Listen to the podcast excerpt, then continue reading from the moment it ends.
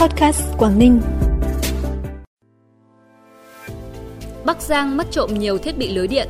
Phú Thọ nuôi thử nghiệm cá tầm trên sông Đà. Tuyên Quang xếp thứ tư về sản phẩm ô cốp ở khu vực miền núi phía Bắc là những thông tin đáng chú ý sẽ có trong bản tin podcast sáng nay, thứ năm ngày 15 tháng 6. Thưa quý vị và các bạn, tỉnh Bắc Cạn vừa quyết định bổ sung thêm hơn 200 tuyến đường mới vào quy hoạch đường lâm nghiệp tỉnh giai đoạn 2015-2025, tầm nhìn đến năm 2030. Đây là bước đi phù hợp của tỉnh nhằm mở rộng mạng lưới và hiệu quả của các tuyến đường lâm nghiệp đã được khẳng định trên thực tiễn những năm qua. Năm 2015, Hội đồng Nhân dân tỉnh Bắc Cạn đã thông qua quy hoạch hệ thống đường lâm nghiệp giai đoạn 2015-2025, tầm nhìn đến năm 2030. Theo đó, giai đoạn 2015-2025, Bắc Cạn quy hoạch xây dựng 356 tuyến đường lâm nghiệp với tổng chiều dài 1.208 km. Cuối năm 2021, Bắc Cạn phê duyệt dự án đường lâm nghiệp giai đoạn 2021-2025. Tỉnh đầu tư 200 tỷ đồng để xây dựng 183 tuyến đường lâm nghiệp trên địa bàn 73 xã, phường thị trấn thuộc 8 huyện, thành phố. Tính đến cuối tháng 5, diện tích rừng trồng tập trung trên địa bàn tỉnh Thái Nguyên đạt hơn 1.330 ha, bằng 38,9% kế hoạch năm, tăng 24,2% so với cùng kỳ năm 2022.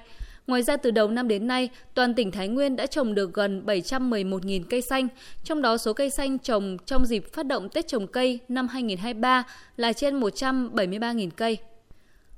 Hội khuyến học tỉnh Cao Bằng vừa trao 10 suất học bổng tiếp sức mùa thi kỳ thi tốt nghiệp trung học phổ thông năm 2023 cho các em học sinh thuộc diện hộ nghèo tại trường Trung học phổ thông Nà Bao, huyện Nguyên Bình và 20 suất quà cho học sinh có hoàn cảnh khó khăn đang theo học tại Trung tâm Giáo dục Thường xuyên tỉnh. Mỗi suất học bổng trị giá 500.000 đồng. Đây là hoạt động ý nghĩa nhằm động viên, khích lệ và hỗ trợ kịp thời các học sinh nghèo có hoàn cảnh khó khăn, vượt khó vươn lên trong học tập, phấn đấu đạt kết quả tốt trong kỳ thi tốt nghiệp trung học phổ thông sắp tới. Theo công ty Điện lực Bắc Giang, từ đầu năm đến nay, toàn tỉnh Bắc Giang đã xảy ra 54 vụ mất trộm các thiết bị lưới điện tại các vị trí trạm biến áp cột điện, chiếm 65% so với cả năm ngoái. Điều này đã ảnh hưởng đến hoạt động cung ứng và bảo vệ an toàn lưới điện, gây mất an ninh trật tự địa phương. Nhất là trong thời điểm nắng nóng hiện nay, trong đó huyện Lục Ngạn xảy ra nhiều nhất với 42 vụ.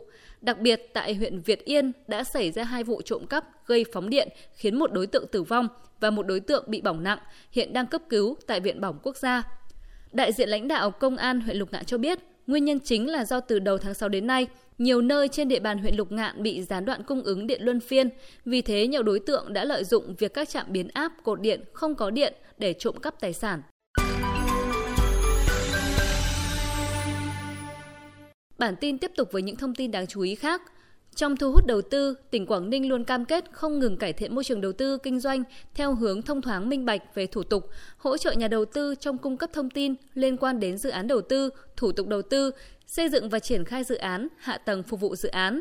Tính đến hết tháng 5, tổng vốn đăng ký cấp mới, điều chỉnh và góp vốn mua cổ phần, mua phần vốn góp của nhà đầu tư nước ngoài trên địa bàn tỉnh Quảng Ninh đạt gần 534,76 triệu đô la Mỹ, tương đương 12.342 tỷ đồng, cao gấp 3,5 lần so với cùng kỳ năm 2022, đạt 44,6% kế hoạch thu hút vốn FDI của tỉnh trong năm 2023. Cho đến nay, từ việc mạnh dạn chuyển đổi hình thức con giống cơ cấu trong nuôi trồng thủy sản, nhiều hộ nuôi cá lồng thuộc xã Xuân Lộc, tỉnh Phú Thọ đã mạnh dạn thử nghiệm nuôi cá tầm dạng lồng bè trên sông Đà, bước đầu cho thấy cơ hội có thể phát triển mô hình này. Theo ông Thiều Minh Thế, một trong các hộ đi đầu đưa con cá tầm nước lạnh ra sông Đà, hiện đã có 4 năm hộ đang nuôi thử nghiệm ở quy mô nhỏ. Bước đầu theo dõi con cá tầm trên sông cho thấy cá sinh trưởng ổn định, con to đã đạt trọng lượng 4 đến 5 kg một con sau thời gian ngắn.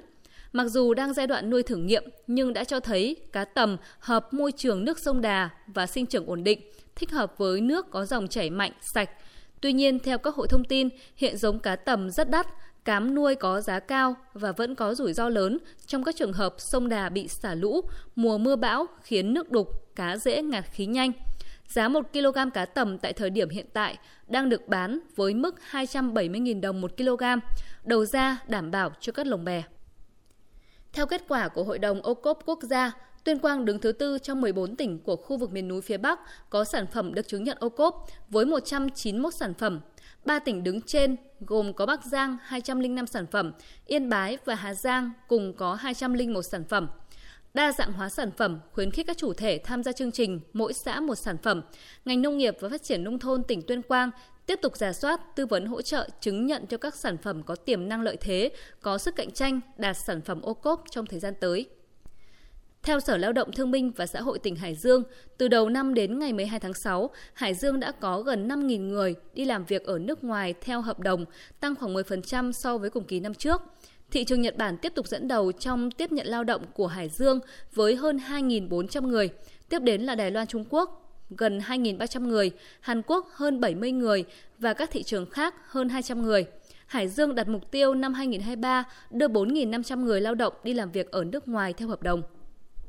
Phần cuối bản tin là thông tin thời tiết. Thưa quý vị và các bạn, trong ngày hôm nay, Bắc Bộ tiếp tục có mưa rông diện rộng, song cường độ mưa có xu hướng giảm dần nhưng vẫn duy trì với diện giải rác. Nhiệt độ trong ngày vì thế sẽ không cao, hầu hết phổ biến từ 30 đến 33 độ, không còn nắng nóng nữa.